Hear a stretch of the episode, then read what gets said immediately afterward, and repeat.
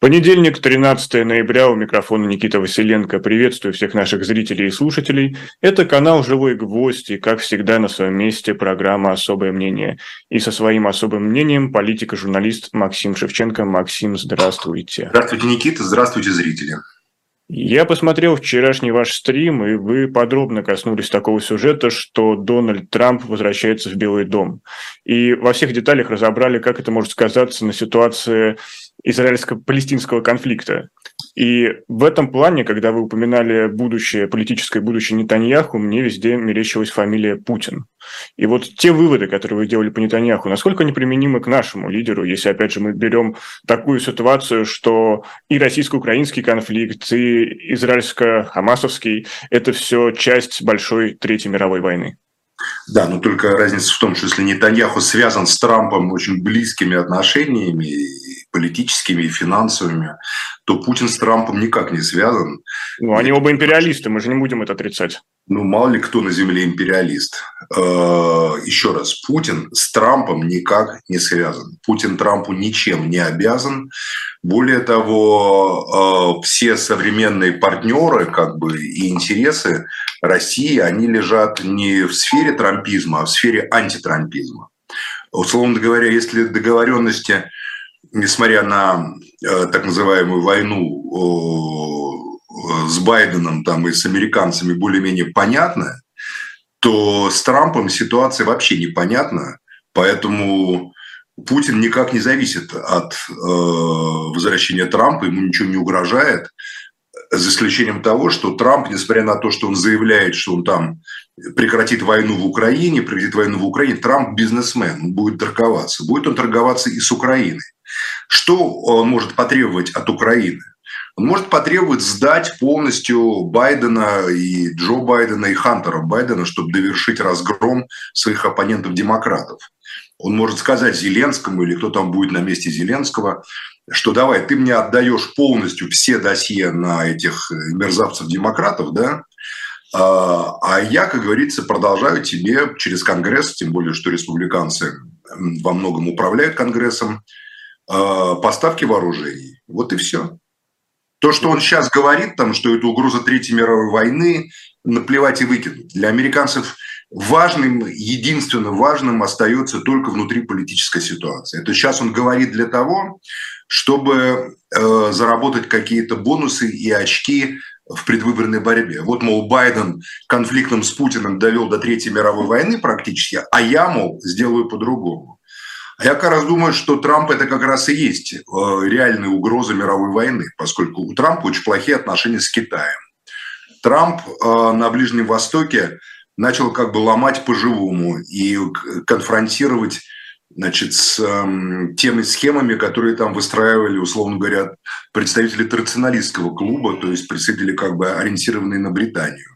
У Трампа плохие отношения с Эрдоганом, очень плохие. У Трампа эм, в целом, ну, этого уже достаточно. Если честно, достаточно, поскольку о, вообще, что Трампа связывает с Россией, кроме того, что он там в гостинице на Тверской, как нам сообщали, развлекался с девочками, э, мне не вполне понятно и не вполне ясно. Естественно, в России многие испытывают симпатии к Трампу, и в, чисто человеческом смысле, как вот образ некого такого анфан террибль, такого плохого мальчика, который как бы играет против правил, против истеблишмента, он, конечно, не может не вызвать э, определенного рода симпатии. Но также такие же симпатии, допустим, вызывал Чарльз Буковский, такой образ вечного пьяницы, контркультурщика. И разницу между Буковским, героем Буковского, который там сидит, там бухает, а потом там э, что-нибудь такое делает, да, и, и Трампом только в том, что Трамп при бабках и как бы там наверху, а Буковский как бы в контркультурном пространстве. А так это и то, и то, это пощечина общественному вкусу и такой анти-истеблишментский такой, э, такое движение антиэстеблишментское. И что с этого, допустим, Россия?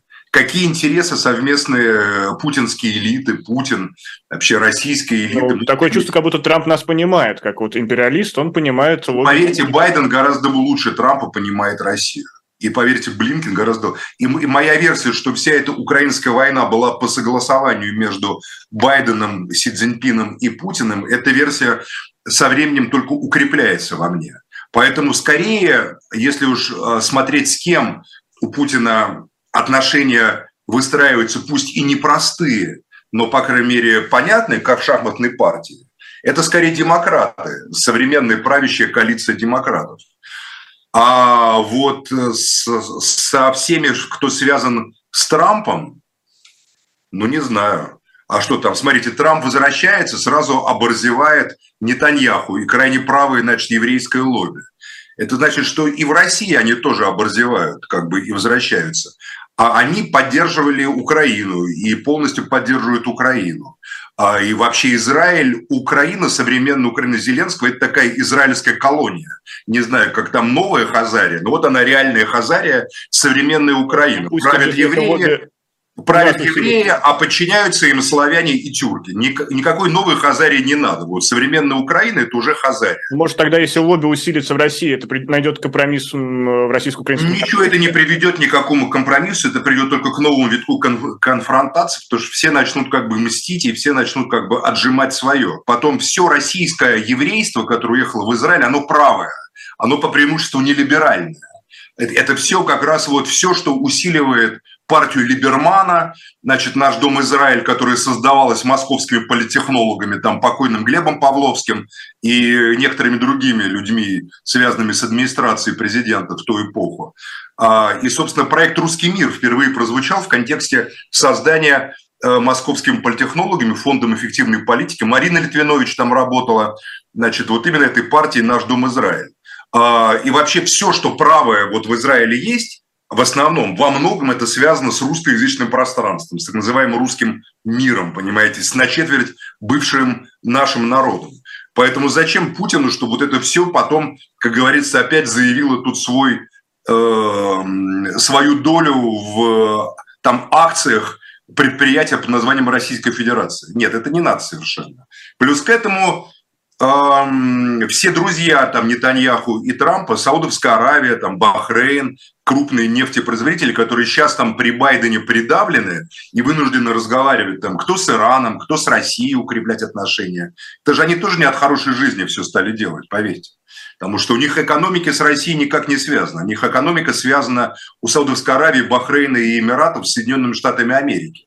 Причем именно с республиканцами. То республиканцы, допустим, возвращаются в Белый дом, и, по, и поверьте, сразу все эти королевства, так называемые, и эмиратства арабские, мгновенно как бы слетают с катушек и начинают как бы делать козу, подавать два пальца и не узнавать в упор Москву со всем ее там направлением движения в исламский мир. Поэтому зачем? Для России как раз э, э, как бы непонятность такая в Америке, лучше, условно говоря, слабые проблемные демократы, чем сильный, уверенный в себе Трамп. Лучше э, Нетаньяху, который военный преступник, заляпанный кровью э, палестинских детей, чем сильный борзый Нетаньяху, который там друг вернувшегося в Белый дом Трампа и который пожимает руки там э, Мухаммеду бен Салману, э, дубайским эмирам и, в общем, бахрейнскому этому самому нефтяному королю, или как он там называется в Бахрейне, я не помню точно. Но все-таки ведь России нужен тот, кто может подставить плечо. И как мне а кажется... это не вообще, это не имеет к этому отношения. По, по, ну, поверьте, в Китае явно свои интересы, они явно... Плечи... Нет. Падающего толкни. Вот вы слышите Путина, и как будто вы не слушаете. Он же вам сказал, он даже вам Чучхе цитирует. Чучхе в переводе с корейского – это опора на собственные силы в конкретной ситуации. Путин недавно сказал, несколько раз повторю, в нескольких выступлениях, наша задача – это опора на собственные силы. А они осознали, что если перестать испытывать это магическое такой трепет перед мировой экономикой западной, то есть фактически работая на эту западную экономику в виде поставщиков туда ресурсов и рабов с постсоветского пространства. Здесь, условно, студенты учатся, туда уезжают работать, понимаете? А, ну и все такое прочее. Если перестать как бы зачарованно идти туда и хранить там, как это делала Набиулина, 300 миллиардов, которые в трудную минуту у вас отнимут, да, там заморозят и так далее, Если перестать вкладываться там в Шальке 04 в бруклинские баскетбольные команды, что делали наши олигархи, как опальные, уехавшие, так и остающиеся у власти, то оказывается Россия настолько богатая, настолько самодостаточная страна с такими потенциальными возможностями, что если вот сбросить с себя этот флер зачарованности Западом там, или Китаем или чем-то еще, если сбросить всю эту толпу дармоедов, нахлебников, жуликов, воров и проходимцев, которые выда... многие из которых выдают себя за элитные группы и за элиту на протяжении долгих времен, а потом оказываются либо политэмигрантами, либо заключенными, либо жуликами и ворами, которых еще не поймали, но в отношении которых завис домоклов меч, то тогда, оказывается, Россия может сама жить, вполне сама жить, вполне под ядерным колпаком, и никто особенно России не нужен, там ни Вашингтон, ни Пекин для того, чтобы защищать себя. Да, экономика построена на торговле нефтью и газом, там, продаже их за границу. Да, как мы теперь выясняем, Северный поток взорвали украинцы, какой-то там подполковник взорвал. Вашингтон-Пост подробно это разбирала. Чуть ли не друг Залужного, чуть ли не по приказу Залужного. Я, кстати, думаю, что это Зеленский э, слив этот организовал, потому что между Зеленским и Залужным ясно, там явно теперь намечается как шутят в виде мемов, обмен подарками в виде гранат. Понимаете? Неужели настолько Зеленский неуверенно себя чувствует? И это Крайне не уверен, он все провалил. Дикие потери, там сотни тысяч убитых, там разрушены все, что только можно. С Россией война, из которой нет выхода. Контрнаступы все, как говорится, провалены.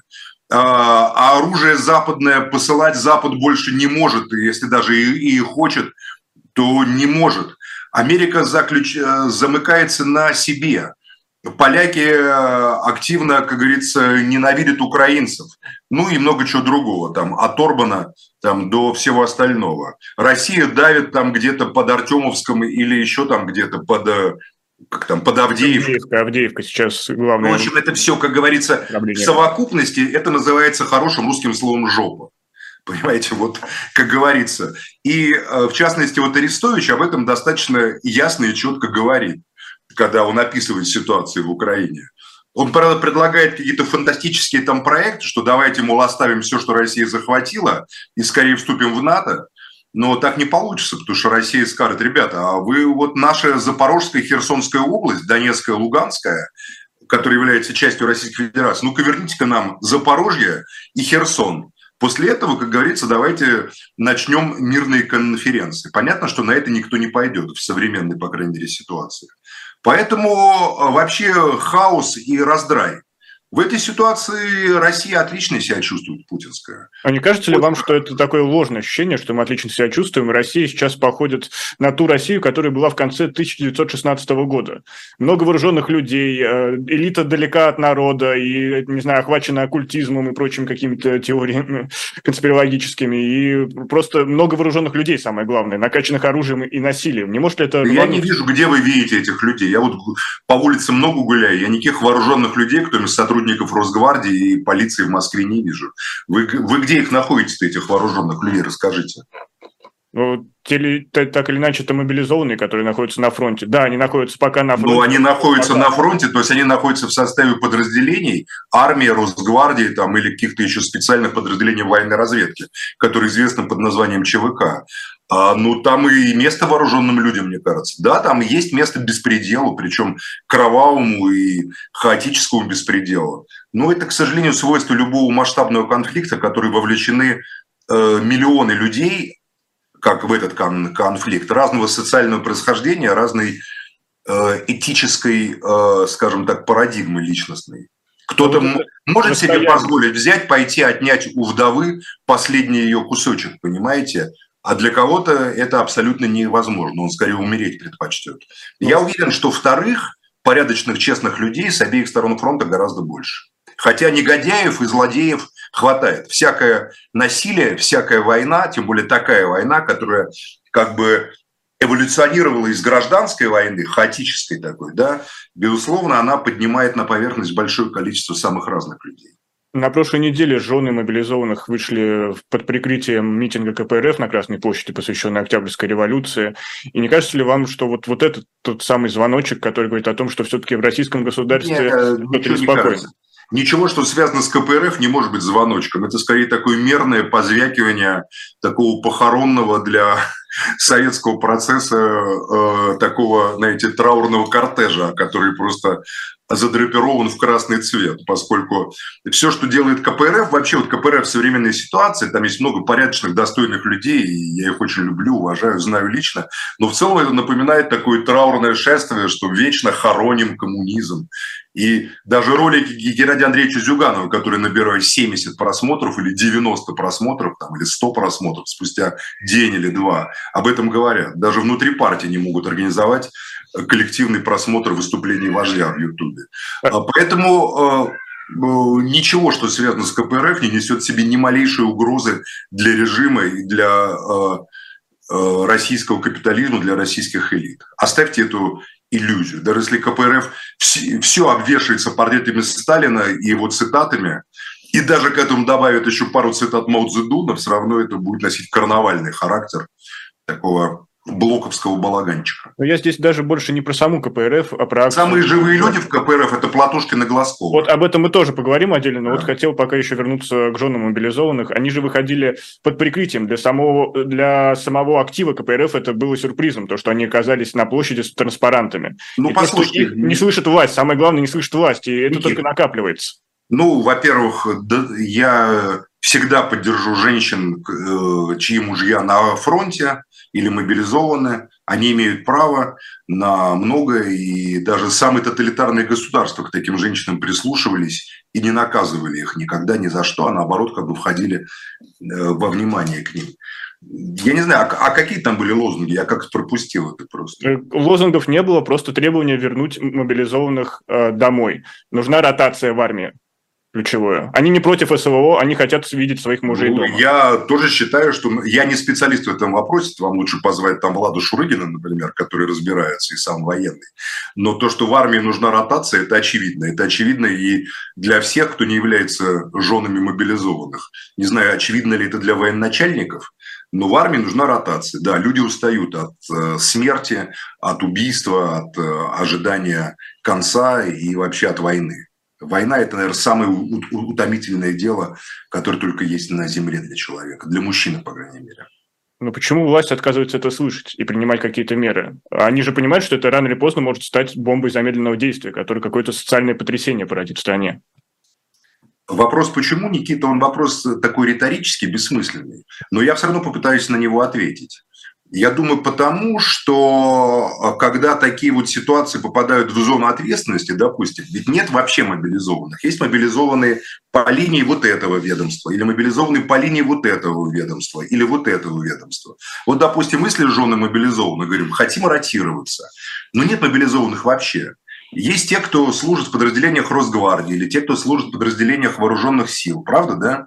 Есть те, кто служит в подразделениях каких-то специальных там контрактных подразделений, не знаю, там типа ЧВК или еще что-то.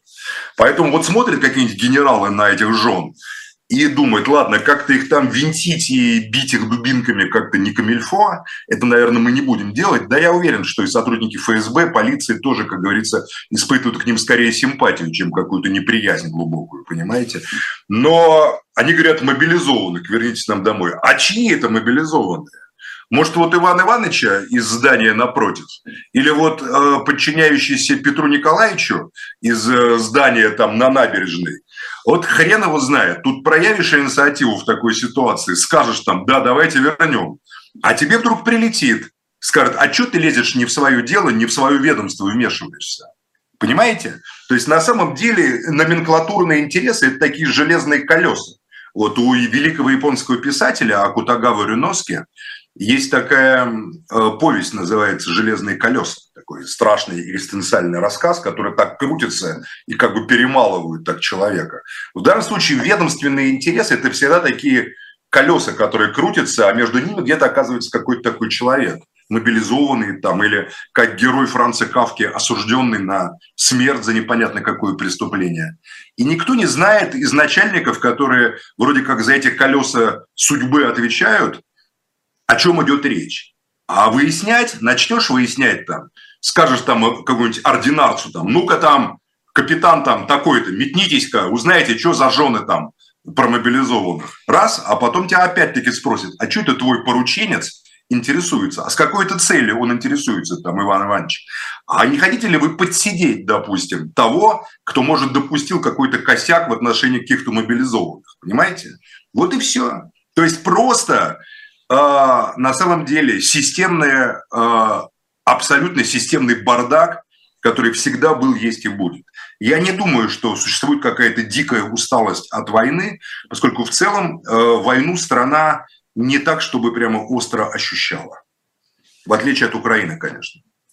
Но опять же мы можем наблюдать, что Владимир Путин стал все реже говорить об СВО, говорить о войне, и в этом плане такое чувство, как будто он отстраняется. Вот все вопросы к военным, а я всего лишь нанятый менеджер.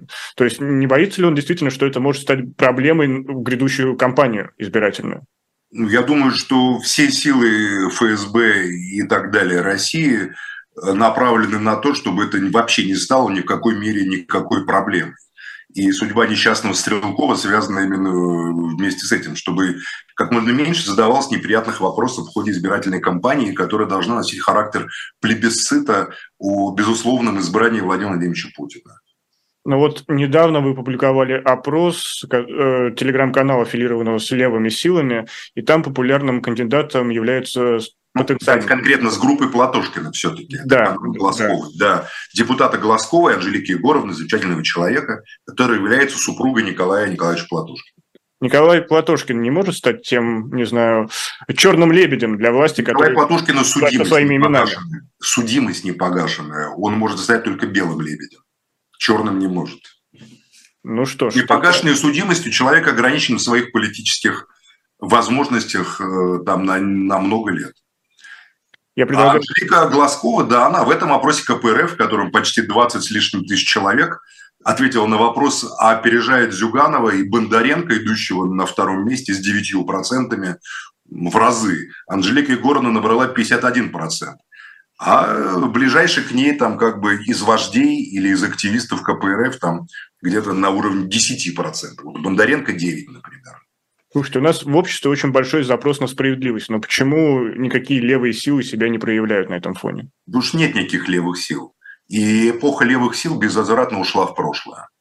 Я не говорю, что ушла в прошлое эпоха идеологии справедливости, но эпоха левых сил, которые строят свою борьбу на концепции социального преобразования капитализма и изменения потоков капитала, это безвозвратно ушло в прошлое мир безвозвратно изменился, а, и изменились как и социально-экономические предпосылки, как базис изменился, так и надстройка. Я говорю марксистским языком, то есть сознание. По-другому люди понимают многие вещи. Не как они понимали это в конце 19 начале 20 века. По-другому. Ну что ж, действительно по-другому. Здесь я предлагаю сделать... Ну, как бы они выпали из времени, вот выпали из времени. Со всем их как бы интеллектуальным багажом, со всеми их э, разговорами, вот, они просто как будто выпали из времени и выглядят как такой а какой-то оксюмарон. Вот вы приходите в Зимний дворец, там есть какой-то там павлин такой бронзовый, который раскрывает перья, кричит что-то такое из 18 века. Вещь вроде как восхитительная, но ни малейшего отношения к реальности не имеющая. Политик, журналист Максим Шевченко со своим особым мнением. Поставьте лайк, поделитесь трансляцию и подписывайтесь на социальные сети Максима Шевченко, в том числе телеграм-канал Максим атакует. Но сейчас мы Макс сделаем... атакует, а не Максим. Макс атакует, да. Макс. Э, делаем небольшую паузу. Это Никита Василенко, особое мнение. Мы скоро вернемся.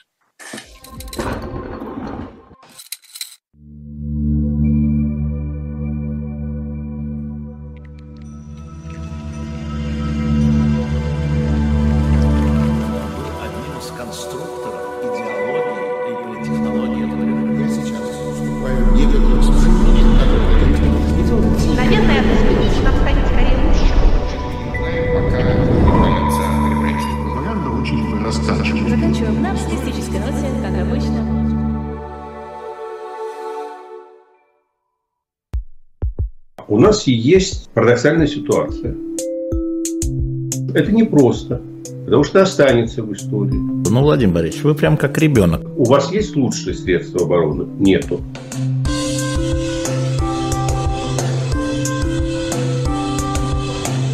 мы же не живем в России просто так. У нас всегда должна быть какая-то миссия, ради которой можно сдохнуть. Это вообще вот кто доказал? Бжезинский.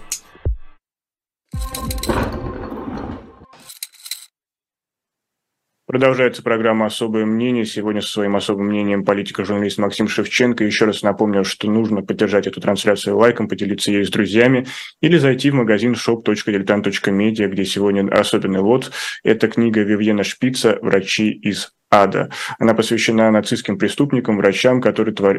совершали страшные эксперименты над своими жертвами. А, тяжелое чтение, но крайне рекомендую, чтобы знать свою историю. Ну а мы продолжаем нашу беседу. И сегодня, в понедельник, мы наблюдали перестановки в британском кабинете министров. Вернулся в большую политику Дэвид Кэмерон, и он возглавил британский МИД.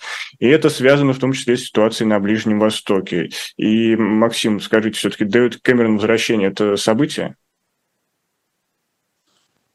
Нет. Нет? Ну, конечно, нет. Какой-то там Кэмерон э, вернулся. Но Британия ведь большой игрок. Именно... Если бы режиссер Кэмерон снял новую серию, серию своего фильма, это было бы событие. Да, все эти премьер-министры Великобритании – это просто чиновники, менеджеры.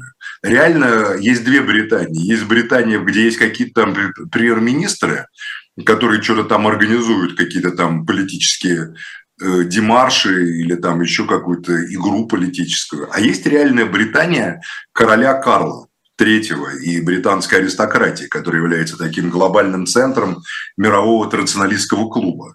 И для этой Британии реальный, что Кэмерон там, что Джонсон, тут просто какие-то, знаете, вот одного дворецкого уволили, другого дворецкого взяли. Ни Кэмерон, ни Джонсон, по большому счету, не определяют политики, а исполняют волю тех, кто стоит за их спинами. Поэтому я вообще не знаю, что мы обсуждаем, какой-то там премьер-министра Британии, который там вернулся. Ну, знаете, это... Ну, по крайней мере, он усиливает, безусловно, антитрампистскую, понимаете, mm. такое содержание. Если мы вернемся к разговору первого начала части, то я смотрю, что к войне с Трампом э, серьезные глобальные как бы силы, которые противостоят трампизму и республиканской Америке, правой империалистической, правого либерализма, как штаб-квартире глобального правого либерализма, подходит очень серьезно. С этой точки зрения Кэмерон, конечно, очень хороший и качественный дворецкий, гораздо он не фрик, как Джонсон, и не производит такое странное впечатление, как остальные, понимаете, кто там был после него?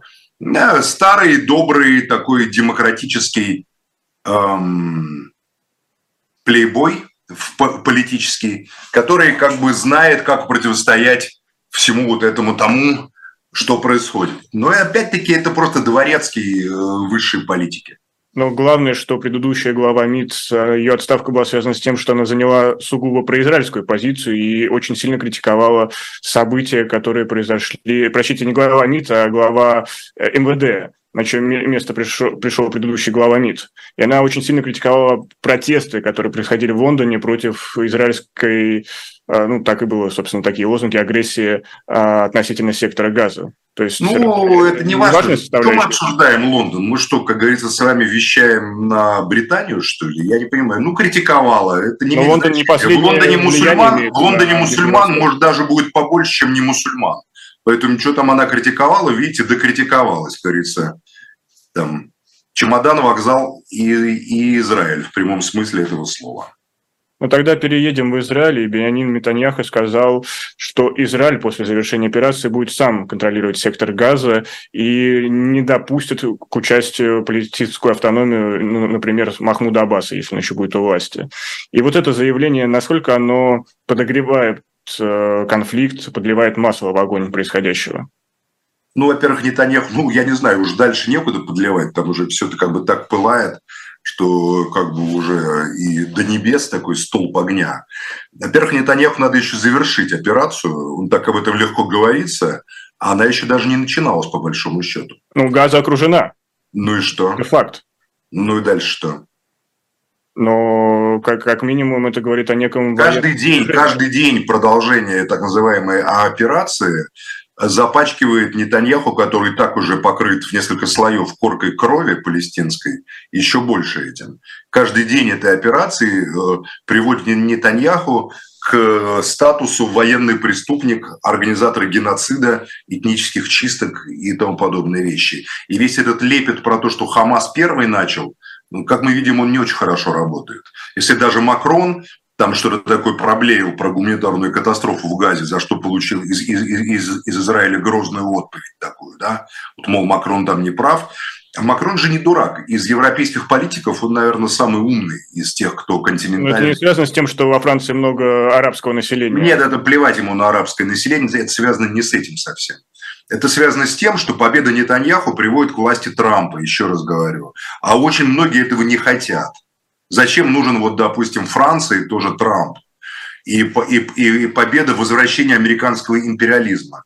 Когда есть такие комфортные, такие как бы глобалистские демократы, с которыми всегда можно вот так или иначе вести отношения и которые, при которых укрепились все эти финансовые спекулянты, ставленником которых во Франции является Макрон, например. Поэтому э, нет, это все не связано с этим. Поэтому Нетаньяху как раз сейчас, я думаю, сидит и каждый день смотрит на телефон, чтобы ему кто-нибудь позвонил, там либо Путин, либо Эрдоган, и предложил, как говорится, давайте там мириться, давайте заканчивать, вот давайте все закончим. Но этого не происходит.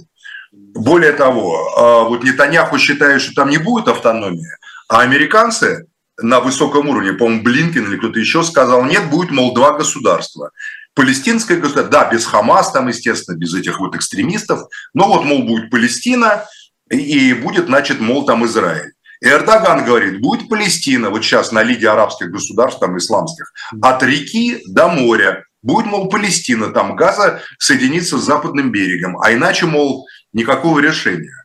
Поэтому звучит как утопия. Нетаньяху может говорить сколько угодно, ориентируясь на свою израильскую аудиторию, на самом деле ему проще сказать, чем сделать. А сделать ему это очень тяжело. У него в этом кольце, там, не знаю, около миллиона людей заключено, из которых примерно 600 тысяч готовы к смерти, готовы умирать, понимаете, разными способами. Лишь бы не повторилась вторая Нагба, то есть второй геноцид палестинского народа, лишь бы их не выгнали опять навсегда с Палестины из Газа, они прекрасно понимают, что покинув Газу, они туда уже никогда не вернутся. Как не вернулись палестинцы в свою родную Хайфу, как не вернулись в свой родной Аскалон, как не вернулись в другие города, на месте которых и села потом возникли израильские поселения, заселенные бывшими советскими гражданами, выходцами из советских республик, там, э, которые вдруг осознали, что им Бог даровал значит, какие-то там прекрасные земли на берегу Средиземного моря. До этого, когда они жили в Москве, Ленинграде, Бог им ничего такого не даровал, а тут вот даровал вместе с Горбачевым. Очевидно, договорился, который открыл миграцию советских евреев.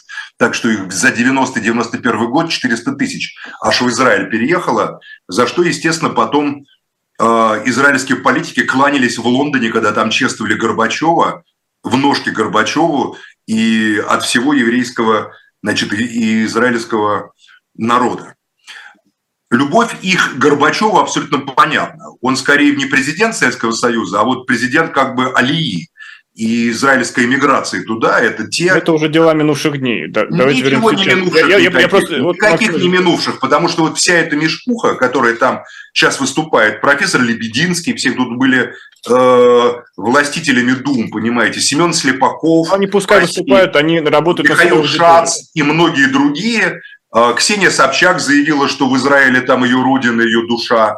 Соловьев хотел записываться в Цахалате воевать. Вот это все бесконечное. Соловьев как бы... передумал. Не, с ними все понятно. Но Соловьев другой... передумал, да, в прямом эфире. Другой, другой вопрос. Как вы видите возникновение палестинского государства от моря до реки? Потому что а, да, то, я что вижу так, что Нетаньяху проигрывает... Погибших. Израиль не отступит после нападения. Да, вы заблуждаетесь. Очень даже это Нетаньяху не отступит и сопровождающие его фашисты многие из которых, к сожалению, на русском языке говорят.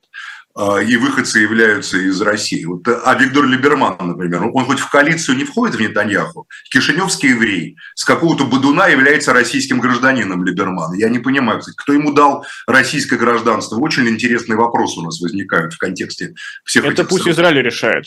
Нет, это пусть Россия решает. Я считаю, что надо Либермана и подобных ему нацистов лишить российского гражданства.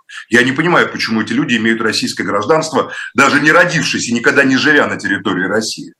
За какие заслуги они получают российское гражданство? Потому что русский – это россиянин в состоянии души. Да нет, это потому что просто это э, подлинные хозяева России, очевидно, были, которые тут что хотели, то и творили. Но они могли бы это делать и без изменяется к лучшему. А, поэтому я имел в виду, конечно, фашистов. Нацистов, каким принадлежит Либерман для меня, а вовсе не добропорядочных евреев, которым добро пожаловать. Мы всегда рады всем добрым людям в нашей стране. Но все-таки вот. проект а. Что касается Нетаньяху. Нетаньяху, если он войну проигрывает, а что такое проигрывает войну? Если он убьет такое количество палестинцев, что дальше, как говорится, ему скажут всем мировым сообществом Нетаньяху, стоп, это уже превышает допустимые параметры массового убийства палестинцев.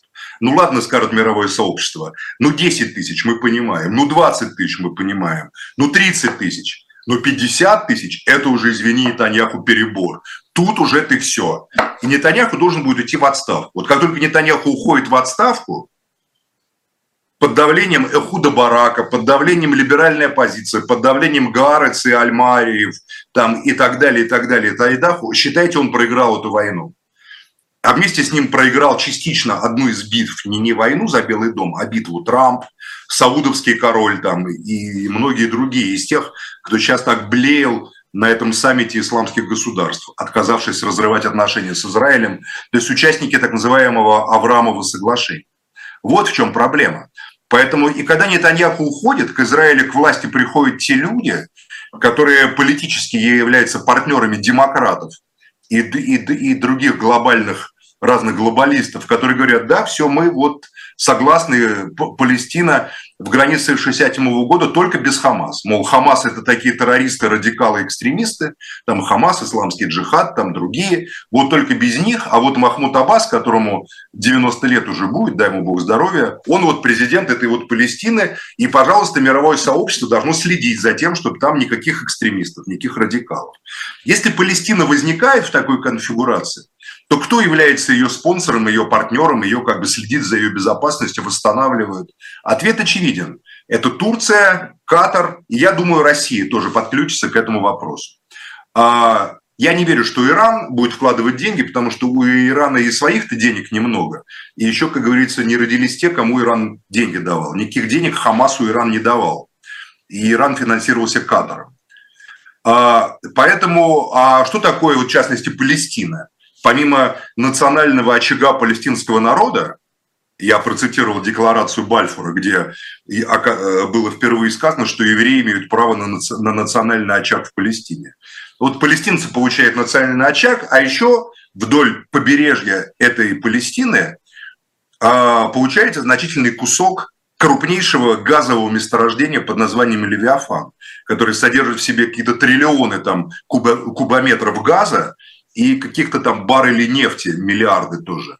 И э, разрабатывать это месторождение, скорее всего, возможно, будут тоже турецко-катарские, может, российские компании там и так далее. Поэтому есть как заинтересованные в том, чтобы возникло два государства, так и заинтересованные в том, чтобы отобрать у палестинцев возможность доступа к побережью и газовым месторождениям этого самого Левиафана. Вот Нетаньяху представляет интересы этих, например.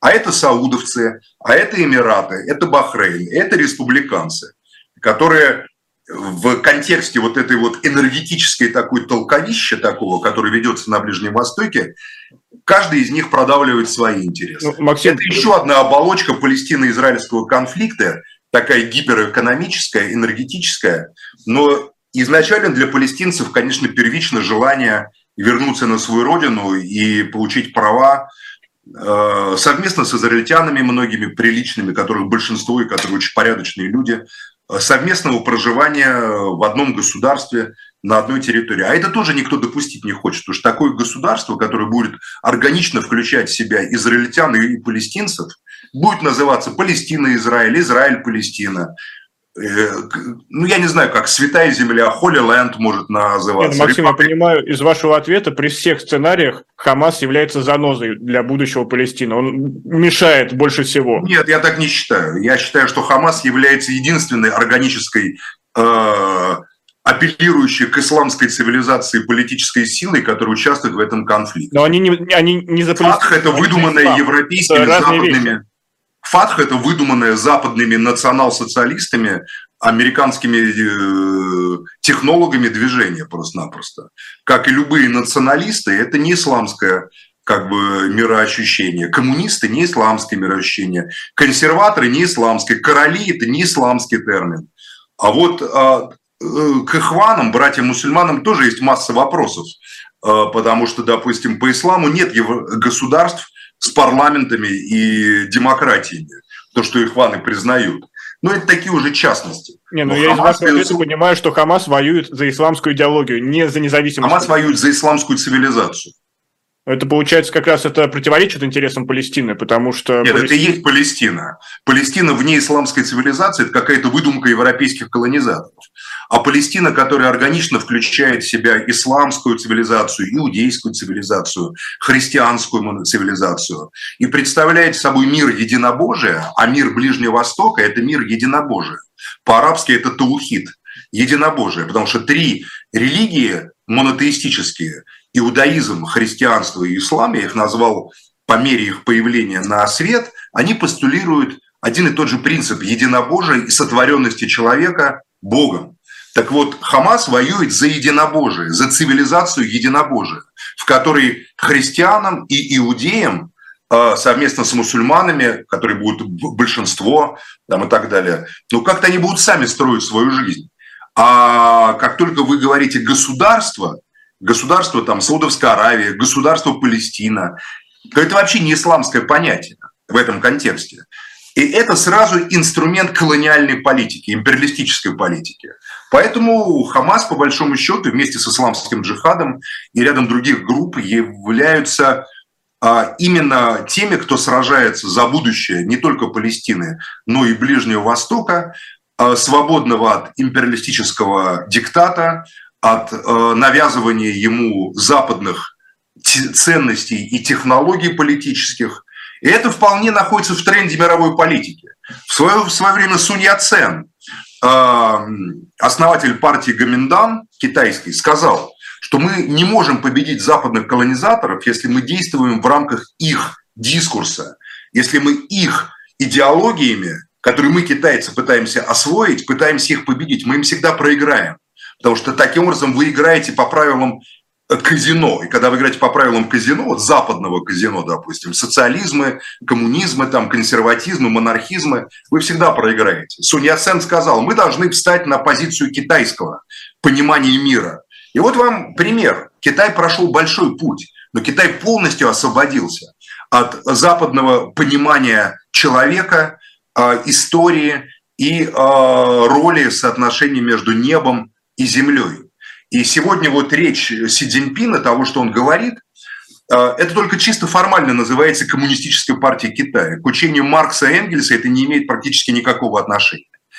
Это чисто китайское понимание как бы сплочения вокруг центра под эгидой великого неба в данную эпоху царствования, вот постулирование власти. Власть, согласно китайскому мироощущению, она как бы не людьми устанавливается и не духом истории гегелевским, она устанавливается самим небом, который дает мандат на власть. Сегодня там ханьсам, завтра монголам, послезавтра таким-нибудь манжурам. Сегодня вот, значит, э, Си Цзиньпину, про которого намекают, кстати, что он потомок Хубилая, то есть Чингизид. Это он сам не говорит, но про него там в Китае говорят так, намекают, что вот у него есть там кровь Хубилая. То есть это как бы претензия на власть над Евразией еще вдобавок ко всему. Не кажется ли вам, что пример Полиция. Китая нерелевантен? Вот, смотрите, я хочу никого не нападал. Никит, Никит, секундочку. Хочу... Во-первых, Китай напал на Вьетнам в 1979 году. Это не совсем так. Я, я хочу закончить мысль. Вот, то есть китайская цивилизация освободилась от западного диктата. А ведь был момент в начале 20 века, когда Китай пребывал в ситуации худшей, чем Ближний Восток. Э, Китай был оккупирован, в Пекине были иностранные войска, Российская империя была тогда частью Запада, э, французские там, английские, немцы высадились, значит, в Циндао, русские войска вошли в Пекин. Э, да, повод был восстание и Тэхуани, тоже, знаете ли, похоже на ситуацию 7 октября, когда как бы ненависть и ярость китайского народа вырвалось ну, в такие достаточно жестокие вещи, которые это Хуане творили по отношению к европейцам, и сразу на готове армии вошли и оккупировали Китай. Был момент, когда Китай был оккупирован японцами практически полностью. И практически только особый район Китая оставался как независимая часть Китая, неподконтрольного иностранцам. Но китайцы справились. Они восстановили статус своей цивилизации. И сегодня мы видим Китай могучий, китайский Китай. И с исламским миром будет так же. Исламский мир выкинет из себя рано или поздно все эти западные технологии, которые ему навязаны, все эти государства, демократии, парламентаризмы, все то, что да, пусть работает в Западной Европе, где это придумано, пусть там и работает. У исламского мира, как и у китайцев, как и у индусов, как и у России, есть свои истоки власти, понимание человека, антропологическое видение человека и а, нюансы или принципы отношения человека со смертью, с вечностью и с историей. А мы уважаем Гегеля, любим Гегеля, но Гегель нам, как известно, не указ. Да и диалектику, как сказал Маяковский, мы учили не по Гегелю. Ну хорошо, если пример Китая релевантен э, с ситуацией, которая возникла сектор, да. между сектор Газа и Израилем, релевантен. то, то не кажется ли вам, что все-таки тогда нетерпимость к киноверцам будет сильна? Потому что Китай, например, преследуются уйгуры за то, что они исповедуют ислам. Нет, не за это. А, Они в Китае, есть, в Китае есть мусульмане Дунгане, которые гораздо больше, чем уйгуров, которые ни, ни малейшим образом не преследуются. Дунгане преследовались, был погром дунганский пару лет назад на границе между Казахстаном и, и Киргизией. Там были как бы проблемы с дунганами. А вот в Китае дунганы пользуются уважением, любовью и симпатией власти. Был момент, когда они спасли императора, оказали ему убежище, поэтому там есть даже город – который там полон мечетей, где как бы живут дунгане. Уйгуры преследуются не за ислам, а за подозрения в сепаратизме и в приверженности так называемому пантюркизму.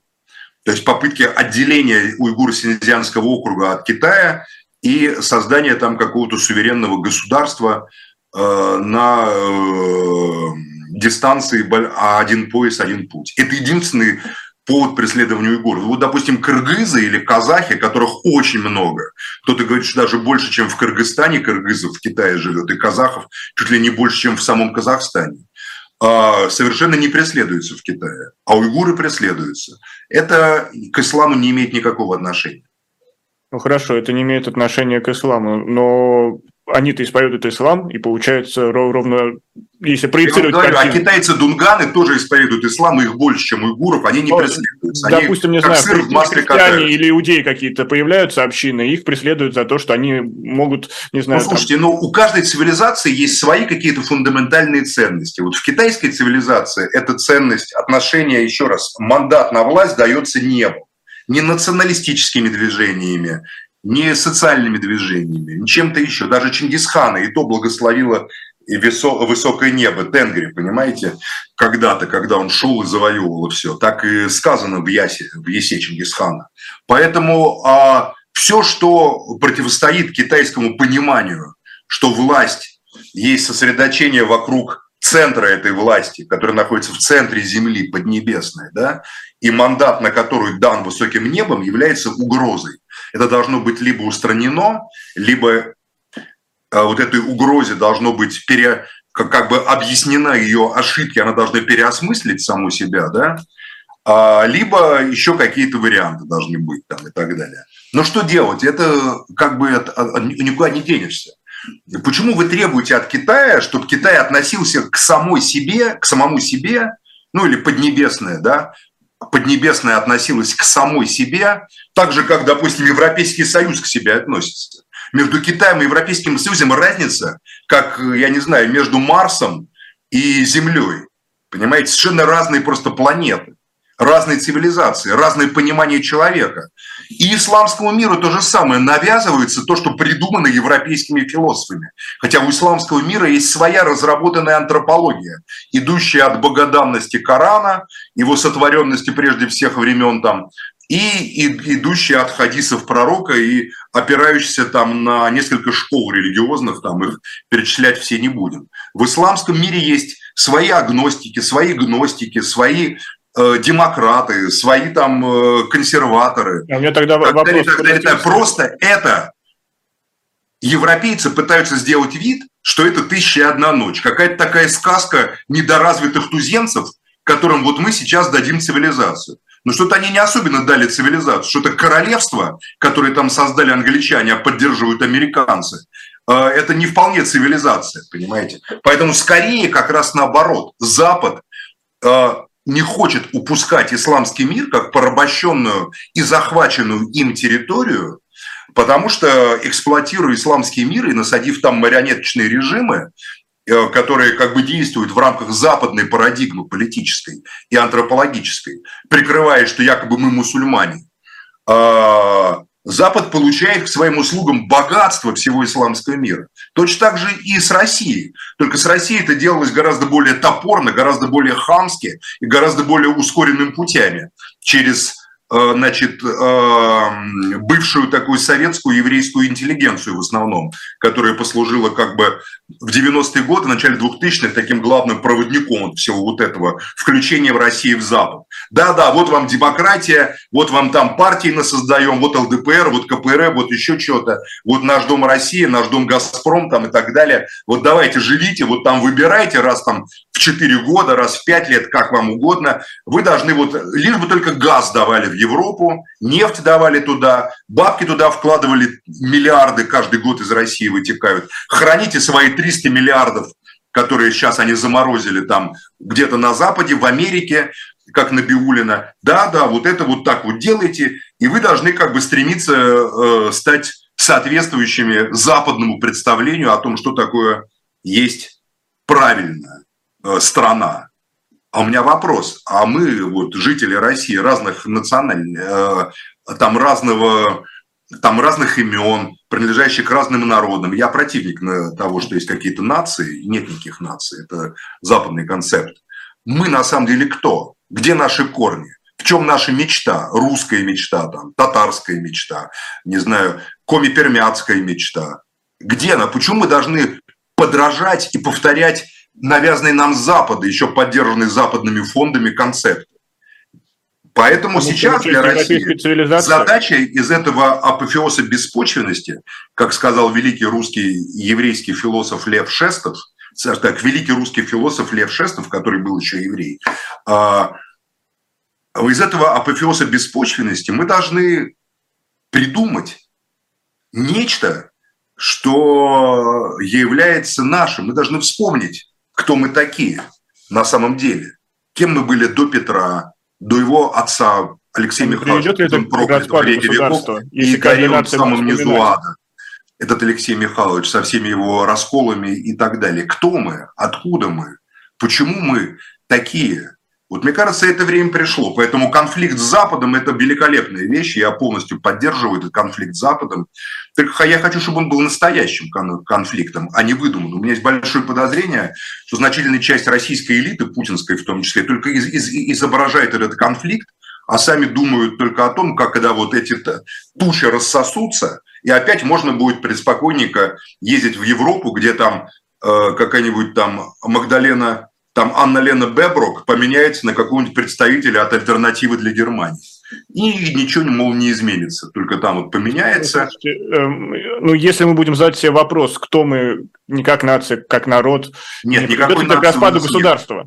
Потому что буряты а, захотят чего? быть бурятами, якуты якутами. Да, все верно, конечно, но не нациями, а народами. Но тогда это приведет к распаду России. Наоборот, это приведет к консолидации России. Потому что тогда народы сумеют собрать и сформулировать единое политическое целое, евразийское, как угодно это называете.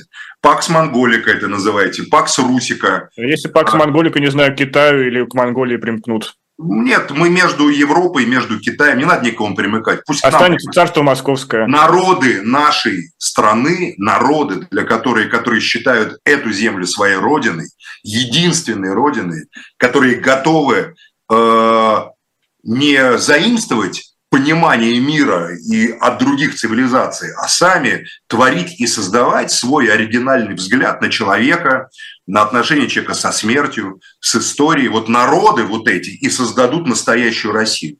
Я в этом уверен, и э, согласен, опора на собственные силы – это тренд времени, это единственная наша э, возможность стать по-настоящему сильными, независимыми и остаться в истории. Что ж, мне бы ваш оптимизм. Политик и журналист Максим Шевченко был сегодня со своим особым мнением. Никита, у меня нет оптимизма. У меня есть Не знаю, прозвучало как... Понимание единственности этого пути. У меня как раз пессимизм. Я считаю, что все просрут, честно вам скажу. А, ладно. Даже такую идеальную возможность, какую сейчас выдает история, и то умудряются просрать. В комментариях узнаем э, мнение нашей аудитории. Может быть, у них э, все-таки оптимизм, в отличие от нас. Но еще раз напомню, подписывайтесь на канал «Живой гвоздь», подписывайтесь на ресурсы Максима Шевченко, в том числе телеграм-канал «Макс атакует». Ну и ставьте лайки этой трансляции. Эту программу провел Никита Василенко. До новых встреч. Берегите себя.